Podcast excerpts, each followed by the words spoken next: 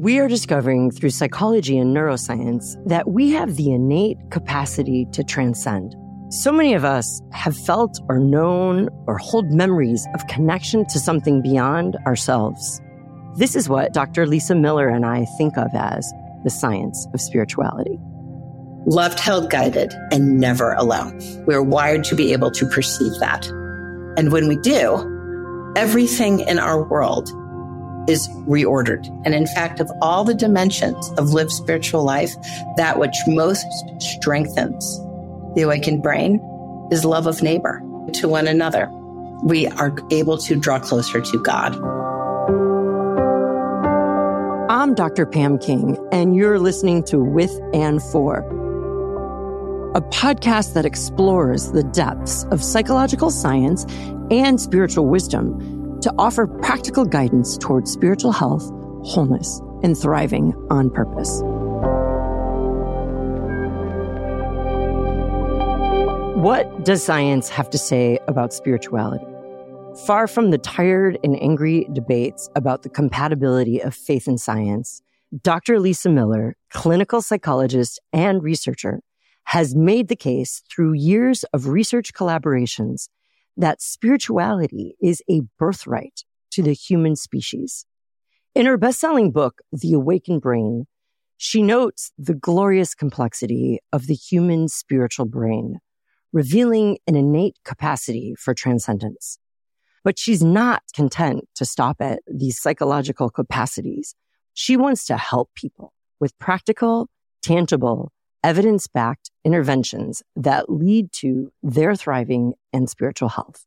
Lisa not only gives words, but explains scientifically why spirituality is so transformative. She challenges us to reimagine religion, faith, and spirituality as an experience of love from beyond us. Her research suggests that spirituality has less to do with the do's and don'ts of religion and rather offers a richer experience of how to encounter the love of God.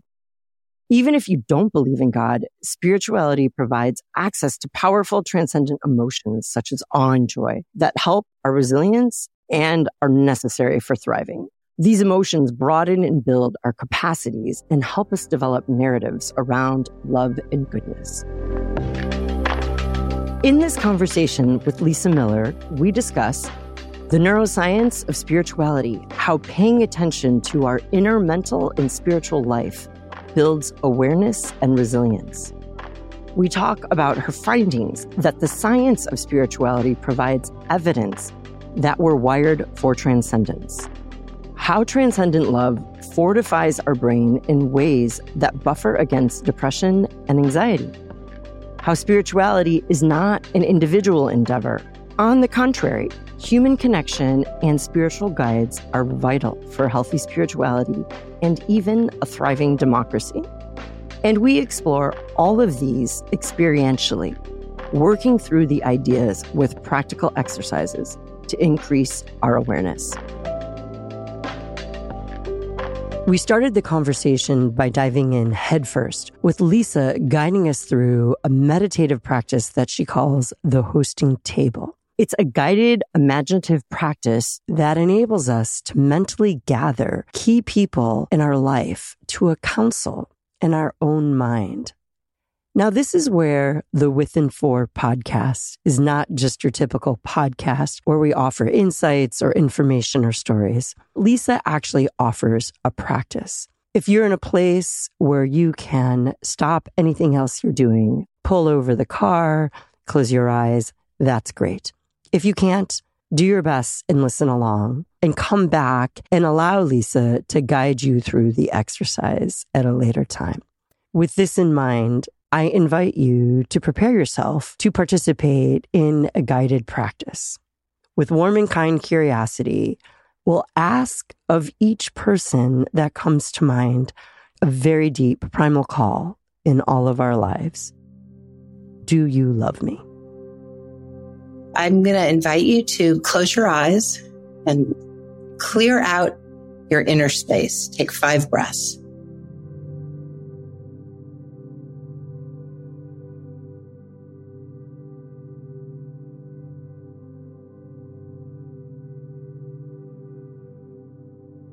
And in your inner chamber, I invite you to set before you a table. This is your table. And to your table, you may invite anyone, living or deceased, who truly has your best interest in mind.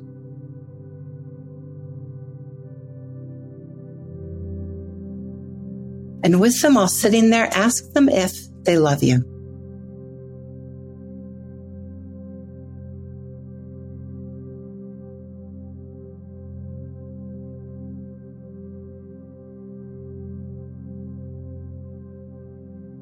And now you may invite your higher self, the part of you that is so much more than anything you may have or not have, anything you've done or not done, your true, eternal higher self.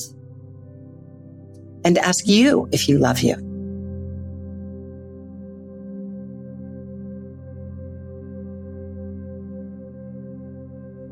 And now finally, you may invite your higher power whatever word is yours, however you know your higher power, and ask them if they love you.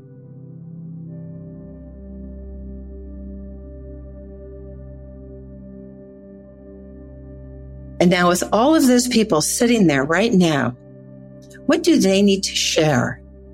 What do you need to know? What do they need to tell you now?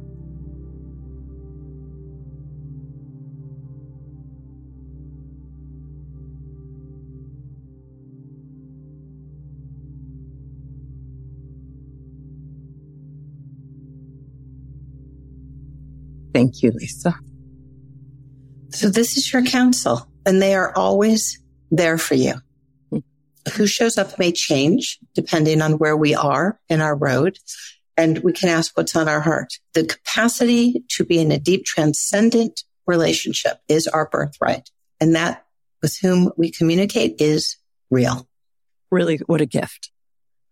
So wonderful to invoke one's mind and imagination to bring together these realities and to hear their voices speaking, you know, in the moment where life is at and the affirmation that in my worldview, God is working in us and through us and that we can trust that voice of God within us. I'm grateful that it resonated and it aligned with a deep worldview you've already lived within. I think this practice, which was a gift from the late Dr. Gary Weaver, he worked with people who were stuck, who had experienced some form, not just of trauma and moral injury, but even spiritual injury. So they felt unworthy before God. They felt unable to connect to God, which is a very cold, chilly place to be. And when the great blessing came of seeing him share this practice, it was an answer to really something that had been in my heart for years, which is how am I going to help those within my work, my students who are struggling to reconnect to who I call God. And this was a beautiful practice in the language of life that helped people get back and reclaim their birthright. Absolutely. I so appreciate how it is both simultaneously personalized to allow people's spiritual community to be present to them and, and sanctified at the same time in terms of connecting with mm-hmm. one's sense of understanding of the transcendent and connecting with oneself, not just those out there, but with one's true self and, and inner voice. And this is a practice. I mean, I've done with bankers and lawyers in Midtown. I've done with kids under the Brooklyn Bridge who are homeless. I've done this with, of course, healers and teachers with thousands of people in the U.S. Army. There's, we're all built the same. Spirituality is ancient, but the science of spirituality is nascent.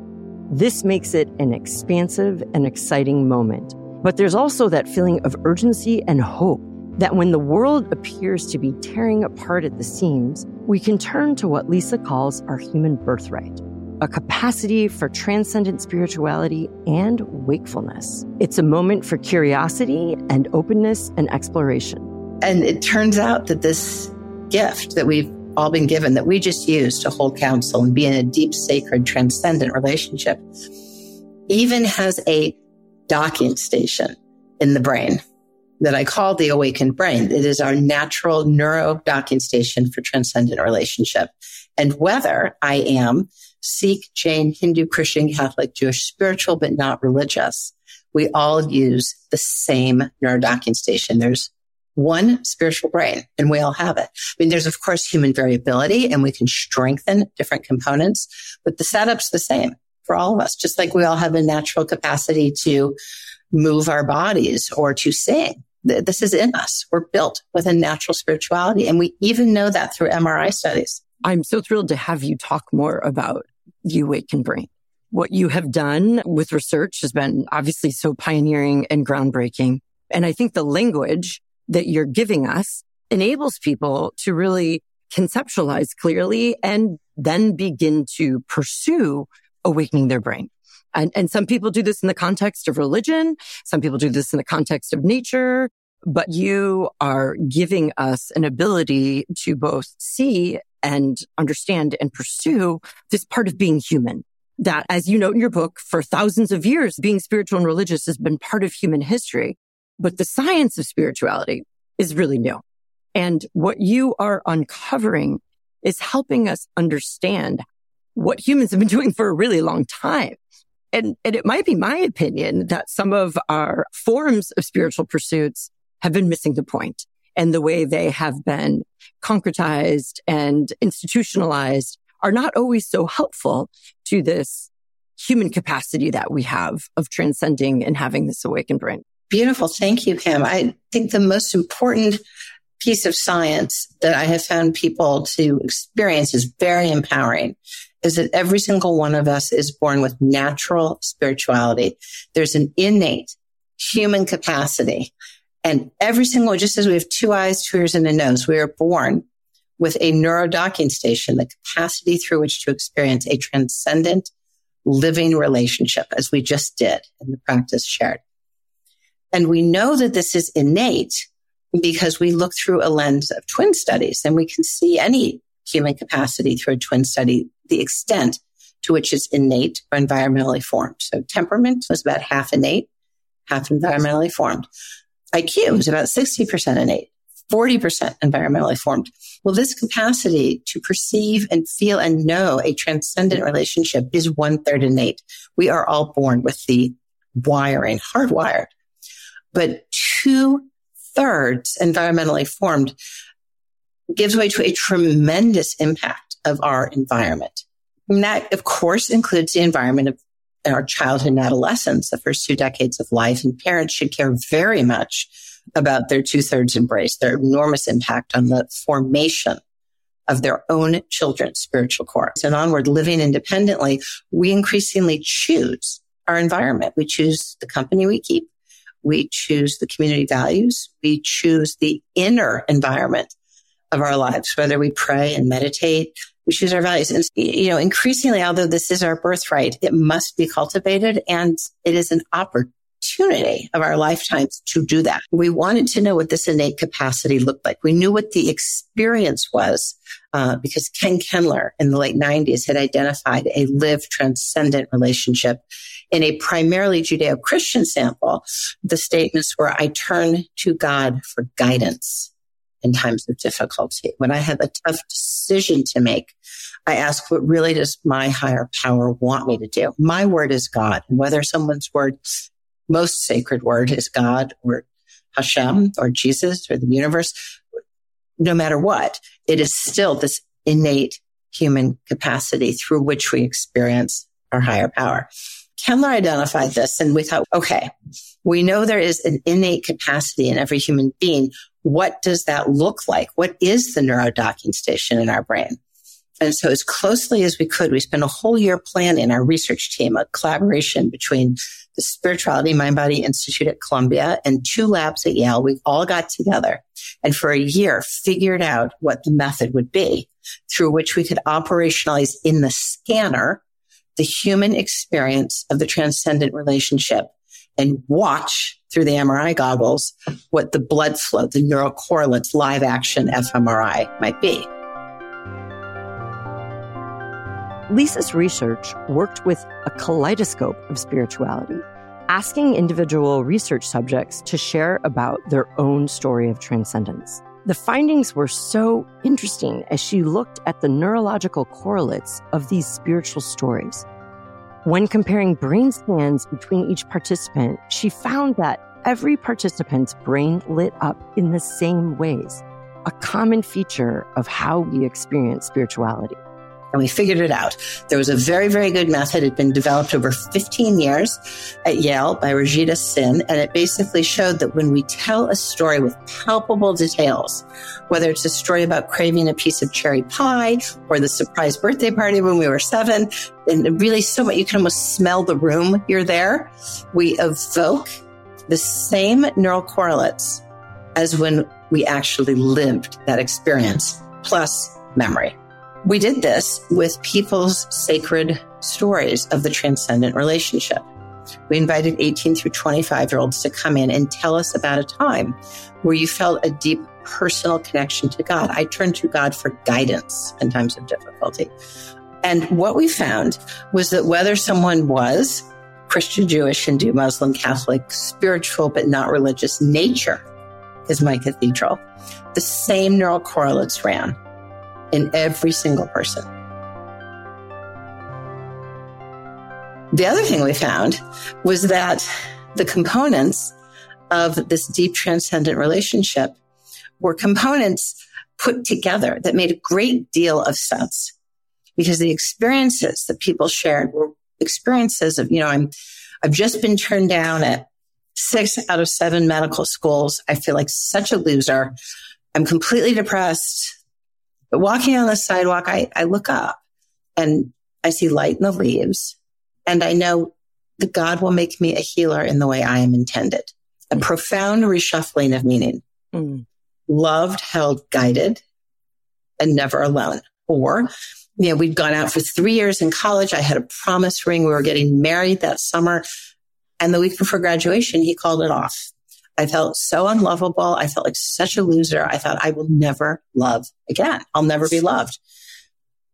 But then I went home and sitting in the pews of my childhood house of worship by my parents and grandparents, I felt this great love of my family and I felt God's love. And I knew, yeah, I'll love again. That profound reshuffling of meaning, round and round and round, ruminating, ruminating, and then with the spiritual engagement engaging with God and those who truly have our best interests, our parents and grandparents, the profound reshuffling of meaning. And the components that support that capacity to be moved and guided and loved are the bonding network, loved and held, just as we're loved and held as children. Guided, we move from a very narrow bowling alley, gotta have it top down, dorsal to bottom up, ventral attention network, world lights up loved, held, guided, and never alone. The parietal that puts in and out hard boundaries. We're part of one sacred wave of consciousness. We're a point, we're a wave. Loved, held, guided, and never alone. We're wired to be able to perceive that. And when we do, everything in our world is reordered. And in fact, I even think that we literally move through life being sacred consciousness an entirely different life. Lisa's work is beautifully and resolutely directed toward developing a healthy, awakened spirituality that can support religious people across faith traditions, helping everyone cultivate hearty resilience and curiosity and loving presence. What really emerges from her work, for me, is how this can provide a sturdy agency, the felt sense of power and engagement with the world as well as reciprocity that were built for loving connection with others, with the world, and with God. The awakened brain is so helpful and phenomenal in that it is really gives a purview and an understanding how spirituality is not just uh, enriching, promotes well-being, offers a fullness of life for the individual, but it guides us towards this desire to be connected to one another, to the natural world, and really orients us towards contributing to a flourishing world. And the ideas about thriving that I get really excited about are not self-help. yay, let's grow, let's be American and get, you know, do more faster, but a form of thriving that enables us to become our best selves with and for others or, and to contribute to a flourishing world. So this notion of awakened brain, I think is so beautiful in that it uncovers not just this capacity to transcend, to experience something that someone might call spiritual outside of the material realm, but it proactively gives us agency and guides us towards a life beyond ourselves. Particularly the natural world. I mean, Pam, you're so wise that, you know, we are built to be in deep relationship and felt relationship with the natural world. I can tell you a story. I share in the awakened brain. My husband and I really struggled with infertility for years. And it was an extremely rough road. It was very depressing, tremendously depressing. And it, it was so depressing that our friends sort of would check in on us. They were so worried. Know, and I want to be a mother so much. My husband's dying to make a family. And so I found myself researching doctors with higher rates of conception. Mm-hmm. And, you know, we did IUIs and we did IVFs. And when that didn't work well, then we'll figure out the team that invented in vitro. We'll go to them. And, you know, I found them and they couldn't have been nicer and more capable. The whole way that I was sort of mm-hmm. doggedly going after this, I knew in my deeper inner wisdom, there was something else in this impasse for us to figure out. So I was using what I call achieving awareness, tactics, strategy, research. You know, what do I want? The goal's a baby. How do I get there? Find the doctor with the best rates. You know, it, very narrow strategic thinking. And it wasn't working. It wasn't working. You know, there was nothing physically wrong with me. There's nothing physically wrong with him. It, it was an impasse. It was an energetic, I would say spiritual challenge. And the way that we moved through this time of total pain and desperation was very gradually to start to open up from being what I might call a closed system. I got to get this. I got to, you know, close the deal and get the baby to an open system. Okay. What is life showing us now? And when we're open, that's a synchronicity. That is a gift. I consider that God talking to us through one another. That's guidance. Absolutely. In my life, when I have been more diligent or active in contemplative practices that involve more meditation or durations of silence, which I interpret through your work as more bottom up mm. attention. And again, in my language, I might say, is that the Holy Spirit? Or I often hear people of faith say, how do I hear God? And I think your science of the awakened brain enables people to understand, wow, I've been bestowed this biology, this docking station, this hardware. I can do these spiritual practices that can expand my awareness and make me more open to how something beyond me is guiding me. Lisa's approach is unique in that it's so much about discovery. She calls it a sacred journey where there's genuine learning and surprise and adventure.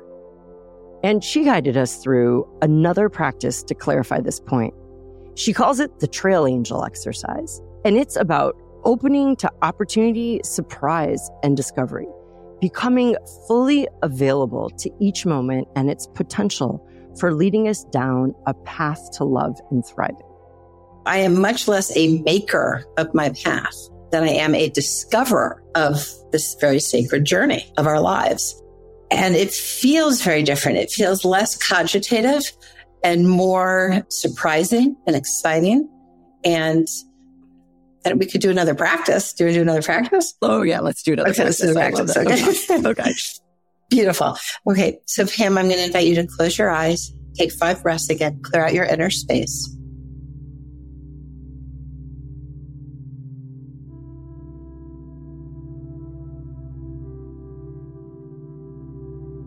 I invite you to locate a time when you wanted something so badly and you were prepared. A plus B plus C. That red door was yours. It could have been a job. It could have been an apartment, a home, a promotion, school acceptance. It could have been him or her or them to say yes. You did it right. You researched it. You were strategic. You had a plan. And when you went for your red door, it was yours. Grab the handle but it was stuck. And you couldn't believe it was stuck because you had done everything right. And you kicked the door because it wasn't fair and it was sh- shocking. And maybe in time it even became depressing.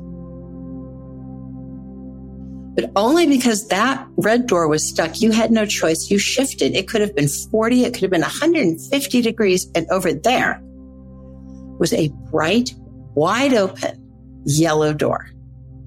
In this shining yellow door, you crossed over the threshold into an opportunity that you may not even have known existed. You might have said that yellow doors don't exist, never seen a yellow door. And on the other side was someone more right for you, a school where you found a mentor that opened up your whole professional path. You met a partner that made you feel alive or loved in a way you hadn't felt before. There was something on the other side of the yellow door that was not what you had wanted. It was better for you than you had wanted. And as you think about this time of the stuck red door and the hairpin turn that led you to the yellow door, was there anyone on that hairpin turn, a grandparent, counselor, a clergy person, a friend who gave you guidance, who offered you information, who told you a story from their own journey? It could have been someone you even met for two minutes at a Starbucks. This trail angel who came at just that time and spoke in just that way, guided you to a 150 hairpin turn. And so as you look at this leg of life, how really are the most important parts of our lives found? How do they come forward? How are they created? Are they narrowly built like air traffic control? Are we narrowly makers of our path? or are some of the most important moments in our lives, the people who we love, the direction where we, through which we find our home, the birth or adoption or through marriage finding of our spiritual children. Are we actually discoverers of our journey where we don't get what we want? We get something so much better. And it doesn't always feel good. It can be very painful but we love in a far greater way and we care and see into the deeper nature of life. And if you step now way back, shut red door, hairpin turn, trail angel, wide open yellow door, where in your road of life is God? Where is your higher power? What is the deep nature of life? And where is your relationship with your higher power? Is it in the open yellow door and the stuck red door? Is it in the trail angel and your capacity to be open and in relationship with God, with guidance, with the universe? What are the synchronicities, the guiding moments, the dreams, the mystical experiences, the deep form of knowing and perceiving we have, which is our birthright, through which we don't just feel better, but walk into a world that opens up through yellow doors to an entirely different terrain. And when you're ready, I invite you back.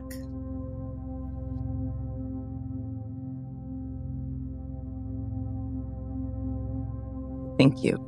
I'm so hopeful, both in noticing how that's, there have been those moments, those red and yellow doors mm. that you know, yes, I would kick the door and I would apply all my, you know, PhD education to discerning, figuring it, not discerning, figuring out what's the best thing to do. And when that door doesn't open, you're like, what? But there is a yellow door. A true journey, you kind of have to dare to keep opening doors and that anticipates some red doors. That's part of the process, but you can welcome them. Um, and where often I think in our very linear culture. We like formulas. We like being prepared. We like lists. We like maps and directions and that we might anticipate that things need to evolve a bit more and to be open to see. That's beautiful. So to really be prepared is to anticipate and have readiness for awakened moments. This is a yellow door moment. Wait a minute. This red thing that was supposed to fly open and is stuck. You can almost feel the impasse. You know, one of my greatest disappointments in life is when I can feel that I'm straining. I can feel I'm in overdrive. I haven't prayed enough, which is my practice. And, you know, I, I don't feel completely at these moments. I'm almost surly, like grumpy. And I can feel that I'm going against the current. You know, and it has always been to my detriment or that of someone else when I'm in that state of being. And so now when I feel this surliness, I think, ooh, I, I'm not an awakened state. I want to be in an awakened state. And I go and I practice as I practice prayer life or connection with nature because it, literally the day unfolds. It's not just a happier day. I meet different people and go to different destinations and find different purpose in the day when I am in a dialogue with source, when I am in a dialogue with loving, guiding universe with God. One of my greatest desires for this podcast is that regardless of where you are in your life or career journey, that all of you growth seekers and leaders, as you live into your purpose, that you'll find balance in spiritual health and thriving. And Lisa is very attuned to the difficult balance between achievement and awakening, a life of action and a life of contemplation, doing, doing, doing, but also patiently being and letting be.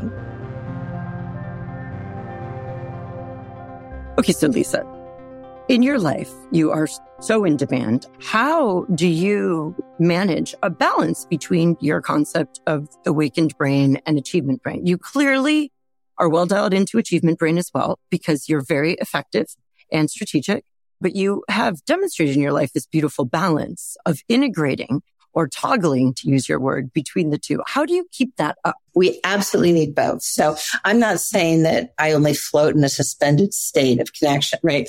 But that it's, it's head, heart, and hand. So the alignment is what does the deep inner guidance, what does God's direction those would be my language. Whatever one's, what does the guidance of the universe or what does Jesus put on your heart? Whatever your words are, that is the deep awakened journey but that, but I also want to contribute something from that deep seat of awareness. And that requires implementation. I think it's a way of walking the trail to toggle between an awakened understanding of dialogue and then how can I contribute? What can I give implementation? Discernment. No science requires both an inspired, awakened vision of what the question is, but then, you know, hammering it out is pretty straightforward and it's very logical and critical. So I think we're knowers in many forms and we need all forms of knowing. So this is how we're built. And I think we have deprived ourselves by laying atrophy, intuition, mystical awareness. That is hard data. It is absolutely hard data. And science can be a beautiful witness, really a sacred witness onto the impact of spiritual life. And what does that mean? And the intuitive can say, my heart, it feels this, and I can discern through logic and the data of my life, empiricism. We can use all forms of knowing together. And when we do, we can literally track on an MRI that we have built highways, if you will, myelinated tracks between regions of the brain, multiple organic forms of knowing, different inborn epistemologies, and we have a far more rich engagement with life because we are engaging through all of our channels of knowing. Lisa and I took the conversation in the direction of knowing. The spiritually awakened brain is connected to the world and integrated in the self, allowing us to know that we are loved, held, and guided by God in such a way that draws us closer to each other, to a deeper love of neighbor.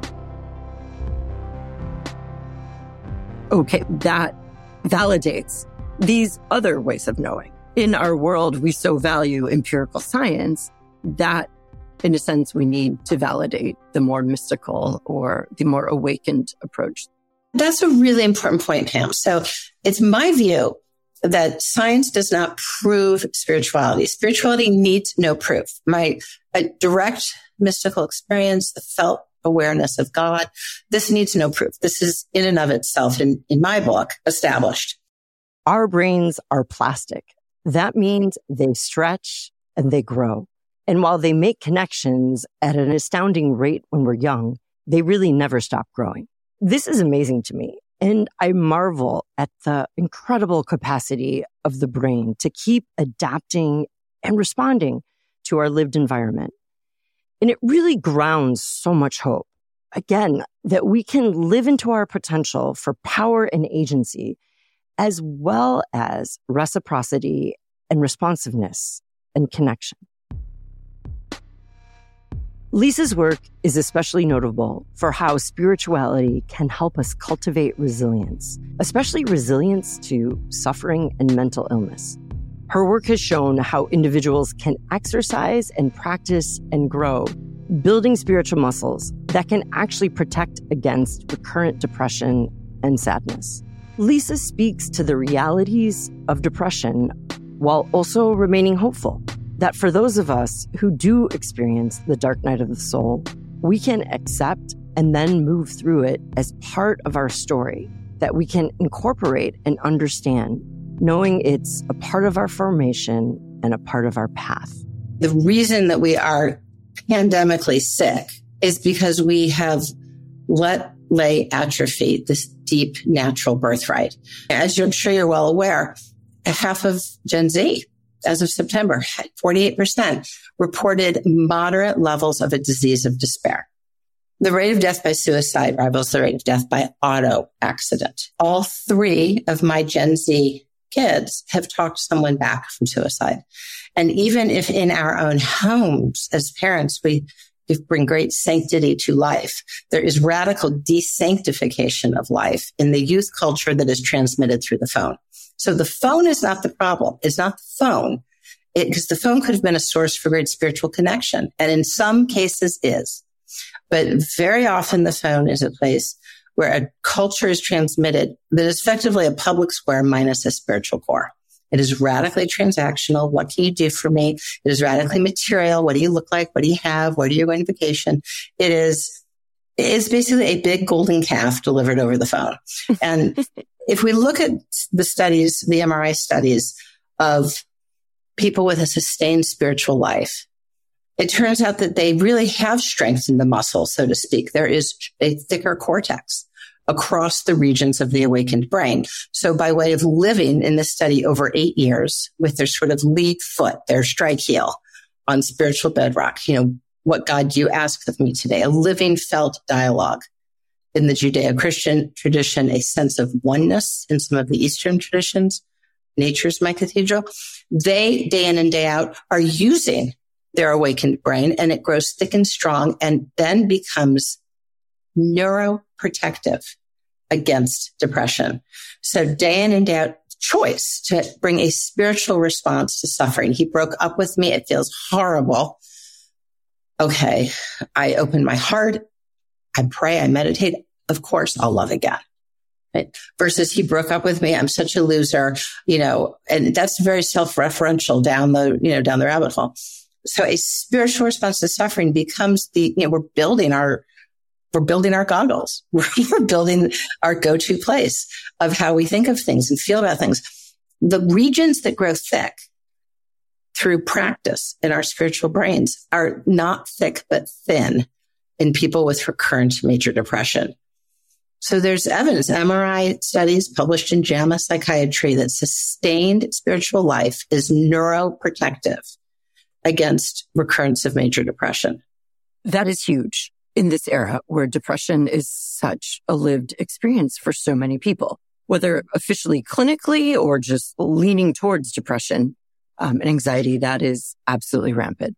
And so your comments that we can proactively cultivate this beyond the self orientation where we can experience a love from beyond us, whether mm. we name that love God, whether we even focus on love of family, but this beyond mm. the self love mm-hmm. that, that actually fortifies our brain in ways that buffer against depression. Beyond the self love is such a powerful and beautiful way you put it, Pam, because that is, it is relational spirituality beyond the self love. And whether I am feeling that deep love, I'm loved, held, guided by God, by mm-hmm. God, mm-hmm. or I show up as to be loving, holding, and guiding mm-hmm. of my family or my mm-hmm. neighbor in need. love mm-hmm. of neighbor. Right. I'm using the same neuro docking station. And in fact, of all the dimensions of lived spiritual life, that which most strengthens the awakened brain is love of neighbor to one another. We are able to draw closer to God, which strengthened the awakened brain. Yeah. So it's like beyond the self vertical. Some people say beyond the self horizontal. Yes. And it's you can so get good. in either way. But if you're mm-hmm. stuck, all you have to do is walk out the door and do mm-hmm. something literally for your mm-hmm. neighbor on your street mm-hmm. who's having a rough time. And you'll start to reawaken to this love beyond the self, as you mm-hmm. put it, which mm-hmm. extends to the awareness that God loves us. For me, your writing on depression as possibly an invitation was really powerful. I'd love to hear you say more about that. You know, you may have seen this many times if, as a minister effectively we bring many lenses of science online at once. So the first thing we look at is through the lens of a long-term clinical course study. We look at people over decades. And what we see if we swoop in on everybody's 26 in this 40 year plus study, three generations, everyone's 26. And we say, okay, who here amongst this community of young adults, no longer emerging adults, young adults, has a very strong personal spirituality. Again, whether I'm Christian, Hindu, Jewish, spiritual, but religious. And those who say, yes, I have a strong personal spirituality is how I see life. They are 250% more likely to have gotten there through profound struggle and depression sometime in the past 10 years. So age 16 to 26, the 10 years up to that point were very difficult, a developmental depression and build the spiritual response to suffering. You're sitting there. Why? What is God asking of me now? Why did this happen to me? Is the world unfair? Or maybe the world's not unfair. Maybe this is some type of moving on moment. And once that's formed from 26 onward to the next decade, we are 75% protected against a recurrence of depression. We are girded no matter what comes storming down on our heads we're girded against a subsequent depression. And that goes from 75 up to 90%. We are 90% less likely to face depression if we're at high risk. High risk because we're under a highly stressful situation, like the COVID situation. High risk because maybe I'm genetically predisposed or I grew up in a family with depressogenic thinking. We're the losers. It always happens to us. The world's not fair. The slide. The more that stuff's going on, the more that spiritual connection to God or higher power of life. And even more foundationally, you can feel it in your heart opens into the connection with life. So there we are. We've shown that often through struggle comes spiritual life, but once built, it is protective against a subsequent depression. We are girded. Now let's use it, the next lens. We'll go from a long-term clinical course study to an MRI study. What do the brains look like of these folks? And it turns out that those people to have recovered from depression through a deepening of spiritual life have built a stronger cortex around the regions of perception, reflection, and orientation. The parietal, precuneus, and occipital. Those regions are not thick, but thin in people with recurrent major depression. So they have, through a spiritual response to suffering, developed the muscle, built the muscle, if you will, so that they now are neuroprotected Okay, third lens of science. Same folks. This time we're going to put an EEG cap on your head and pick up the energy coming off your head, see how you're using your brain. And again, a spiritual response to suffering establishes a certain use of the brain through which we give off a specific wavelength is high amplitude alpha posteriorly, where many traditions, for instance, where the kippah goes, where yarmulke goes, where oftentimes women cover their head in prayer, the back of our head we give off high amplitude alpha. And not only that, but all we've said is come in, relax, kick back, close your eyes. We haven't asked them to pray. And yet their go-to place for living day in and day out is one of spiritual connection. They give off alpha. Alpha is also given off if we help people get out of depression through a jumpstart with SSRIs like Prozac. Mm, fascinating. So as I'm sure you're well aware, there are a lot of people who go into treatment and they say, you know, they express some of the symptoms of depression. They may well be having a developmental depression. The knock at the door through which is beckoning, this spiritual growth and awakening. But if we only listen to the symptoms, and I'm not against medication, but if we dope away the symptoms and don't do the work, we have missed the mm-hmm. opportunity. This is the opportunity of that young person's lifetime. It is developmental depression knocking at the door for spiritual awakening, saying, what is my meaning? What is the meaning? What is the purpose? Is love real? This guy just broke up with me. Is love real? Is God real? You know, you loved me, mom, and you still love me, but he loved me. Now he doesn't. So what's real? What is it? You know, and this real tough existential climb is hardwired. It is hardwired through which we build our deepest spiritual core. We're neuroprotected against subsequent depressions because we're literally living a different life, one in which we're in dialogue with loss as mm-hmm. an opening. Mm-hmm. Mm-hmm. I so appreciate the emphasis um, and opportunity through plasticity that you emphasize.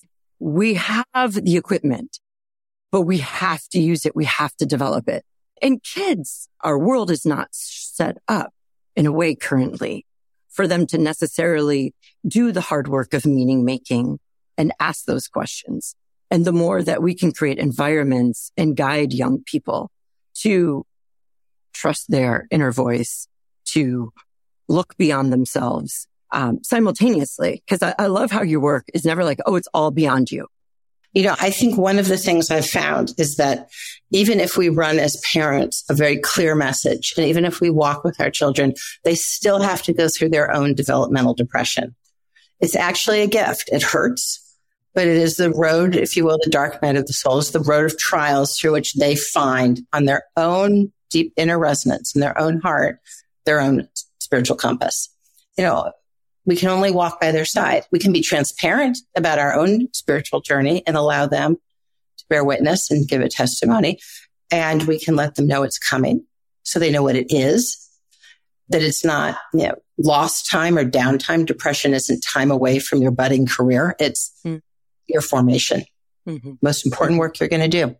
So how do you nudge a kiddo to towards that beyond the self experience of love? If we, as parents or as teachers or as ministers, share our own story, they are riveted because adolescence is a hardwired growth spurt. We see in longitudinal twin studies this surge, of biological clock of increased heritability, which means there's a hunger of the heart to feel love and connection and numinous and there's the nagging existential questions of the head. And as this capacity boots up, it can feel like a half empty existential glass of spirituality. They hunger to know. They really want to know. So if we share our stories, deeply authentic stories about our own spiritual path now or when we were their age, they are riveted. They're absolutely riveted. They are prepared, body, mind, and spirit to want to know and need to know.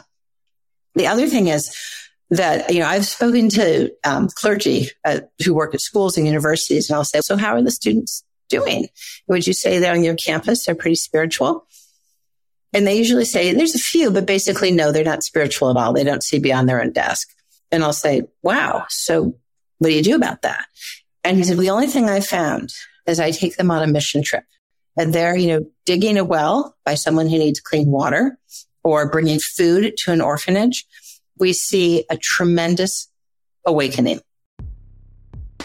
And again, it's the engagement of our deep neuro seat, you know, of love beyond ourselves, as you put so beautifully. And it's felt. And then pretty soon they start asking about love of neighbor and then love of God and God loves us and God loves these kids in the orphanage. And, you know, they open up. So I think that when they see true spiritual walk, when they hear true spiritual talk from parents, from guides, and when they participate in love of neighbor, they wake up. There's such an interesting and delicate balance to the sources of wisdom in spiritual life. We can draw so much knowledge from external sources scripture, religious tradition, spiritual guides, and mentors. But Lisa is encouraging us to pay attention to those internal resources feelings, senses, perception, and a deep knowledge of spiritual reality. Again, we all have this capacity for spiritual attunement, And Lisa has found a powerful capacity for authentic inner spiritual awareness that each of us can find in our own particular faith communities. This expresses so much of what spiritual health is about. Again, an integration of our inner agency and spiritual capacity with our relationality and drive for connectedness. In our country, about two thirds of people say I'm spiritual and religious. About 30% say I'm spiritual, but not religious, higher percentages with younger people. So Gen Z has more than 30%, right? Spirituality and religion, to be crystal clear, go hand in hand for many people, but they are not the same thing. And if you ask, know, we'll use yet another lens. We'll use now the twin study. If you ask a scientist, what's the difference between spirituality and religion? The scientists will say religion is 100% environmentally transmitted. It's the gift of our parents and grandparents. It is shown and taught through community. We might choose it and then view our lives, immerse ourselves in the faith community. So whereas religion is 100% environmentally transmitted, our natural spiritual awareness is innate. It is one third innate, two thirds environmentally formed. For many people, the two thirds embrace includes their faith tradition. And for some, it does not. So when you raise this very timely and meaningful point about how to experience authentic inner spiritual awareness within the rich embrace of my faith tradition, how might the language and the ceremonies move my inner natural spiritual capacity to feel, perceive, and know God, the higher power, or God in my sisters and brothers, relational spirituality. And I think that's something that is transmitted through the person we're sitting next to. I remember as a child looking at my mother. I grew up in the Midwest. We remember this huge Jewish synagogue and it was packed at Yom Kippur. But when we went on a Shabbat on a Saturday morning, there were usually seven people. My mom and me, two elderly couples, and a rabbinical student. and my, I was the only child. And my mother would sing the Hebrew prayers every Shabbat, lean over and sing them in my face. And as she sang them, there was such love, love of me, love of God, love, it all being one love, and which we now know is the same neurodocking station, but with one love. And when I say the prayers now, I say them with this deep felt love of God and I say them with the felt presence of my mother by my side. I mean, there are cases. I mean, to be fair and clear, there are moments where people read a book and are inspired, but for most of us, the capacity to feel authentic spiritual connection, love, help guided, inspired, guided through the language and the text is enriched when we walk that bridge with a loving parent or grandparent or a mentor. You know, I mean, there's data that if you are a mom and you're just riddled with depression, or maybe you're struggling with addiction and you just can't get there. If you drop your child off at a loving, safe faith community, they are 90% protected. They will find the healthiest form of spirituality and they are 90% protected against picking up drugs and alcohol at the window of risk. They are 80% protected against themselves becoming depressed in the window of risk. A loving, authentic mentor who walks the walk. Again, no one in the world like a grandparent, but there's aunts and there's uncles and there's committed mentors, you know, but it, but, but we walk the bridge alongside a guide uh, who I would call one of God's ambassadors, our grandparents, our parents. The moment we're in is so full of forces that can divide us and separate us, sometimes all too violently. We know that well. But if what Lisa is finding could be expressed in public life, it would draw us into a more spacious spirituality that makes room for each other's perspectives, even amidst disagreement. There's so much commonality we can tap into with respect to our spiritual inclinations. I wanted to know Lisa's thoughts about how this kind of approach might impact public life, how it might shape democracy toward a more healthy and constructive direction. I think that the antidote to the splintered culture wars and the splintered identity wars is that we can have a deep, loving embrace of spiritual pluralism. You know, I want to know you in the deepest way. And I want to hear about Christmas. I want to share with you about Hanukkah. And let's listen to if this little baby was born in your house. I want to hear it from a spiritual point of view. That pluralism to really, you know, we've come so far with diversity and inclusivity around gender and race and orientation. The next horizon is spiritual diversity, deep pluralism. And this country was founded on deep spiritual pluralism to be free and to be able to express our own love of God, universe in whatever voice is ours and respectfully hear the whisper of spirit, God in one another as they one another use our own voice. So this is exactly how our country was made. I couldn't agree with you more. And you would love this. You may know this already that in the Declaration of Independence, one of Jefferson's earlier drafts said, we hold these truths to be sacred, that all men were created equal mm. and independent. Mm. Mm. That's amazing. Yeah. So self-evident was a sense that it is so sacred. It is so written into natural law, natural rights this is a country with a DNA and, you know, endowed by their creator. Pluralism is absolutely as foundational as is the spiritual impetus of freedom and liberty for this country. And I think it's time to perhaps breathe a little pluralism back into our discourse. Absolutely. And I think, Lisa, your work really affirms the spiritual dignity of all persons.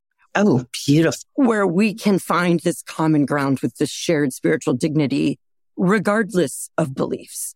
And I think this moment in history is a really important time of reckoning around dignity and liberty. And that despite the fact that, yes, the United States of America was founded on these impulses around liberation, that it was at others' expense and that my work in thriving is, you know what? True human thriving is not thriving at others' expense.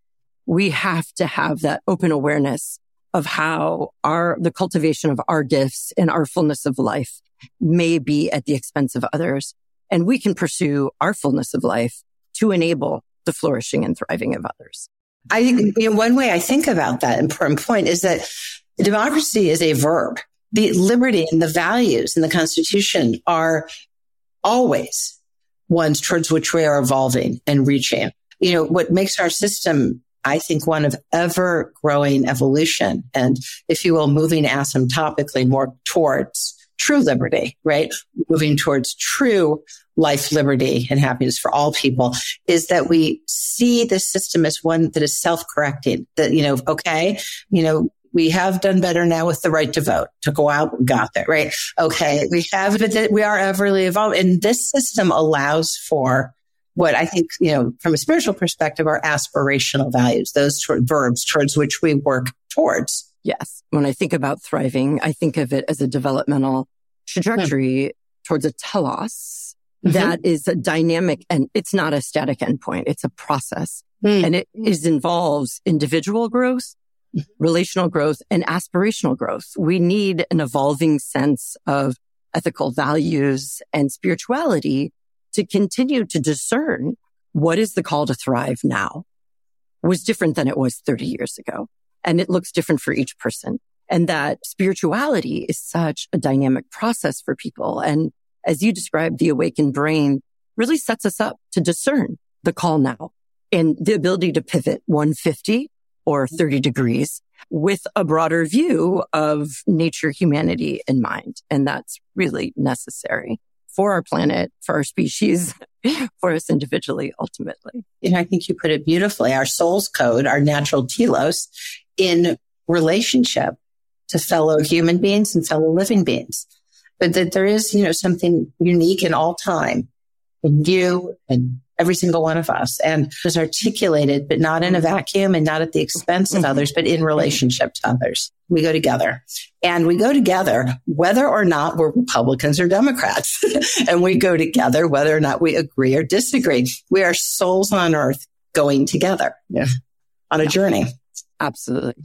My first academic contribution was writing on a telos of the reciprocating self mm. which I initially did theologically, but mm-hmm. am now writing from a psychological perspective because that's how we develop. And we need that constant beyond the self orientation that that is our goal and hope as a species is to be more fully differentiated and fully in relationship, to be fully known and to know others, which I love that you discuss, you know, brain basis of how we can experience differentiation and unity at the same time. I, I, think that as we make choices in our relationship, as we articulate our journey in relationship to one another, at every moment, we're both sides of the equation. we're the giver and we're the taker. We're the generous and we're the recipient. And I think we're invoking, you know, that which is about generosity on all sides.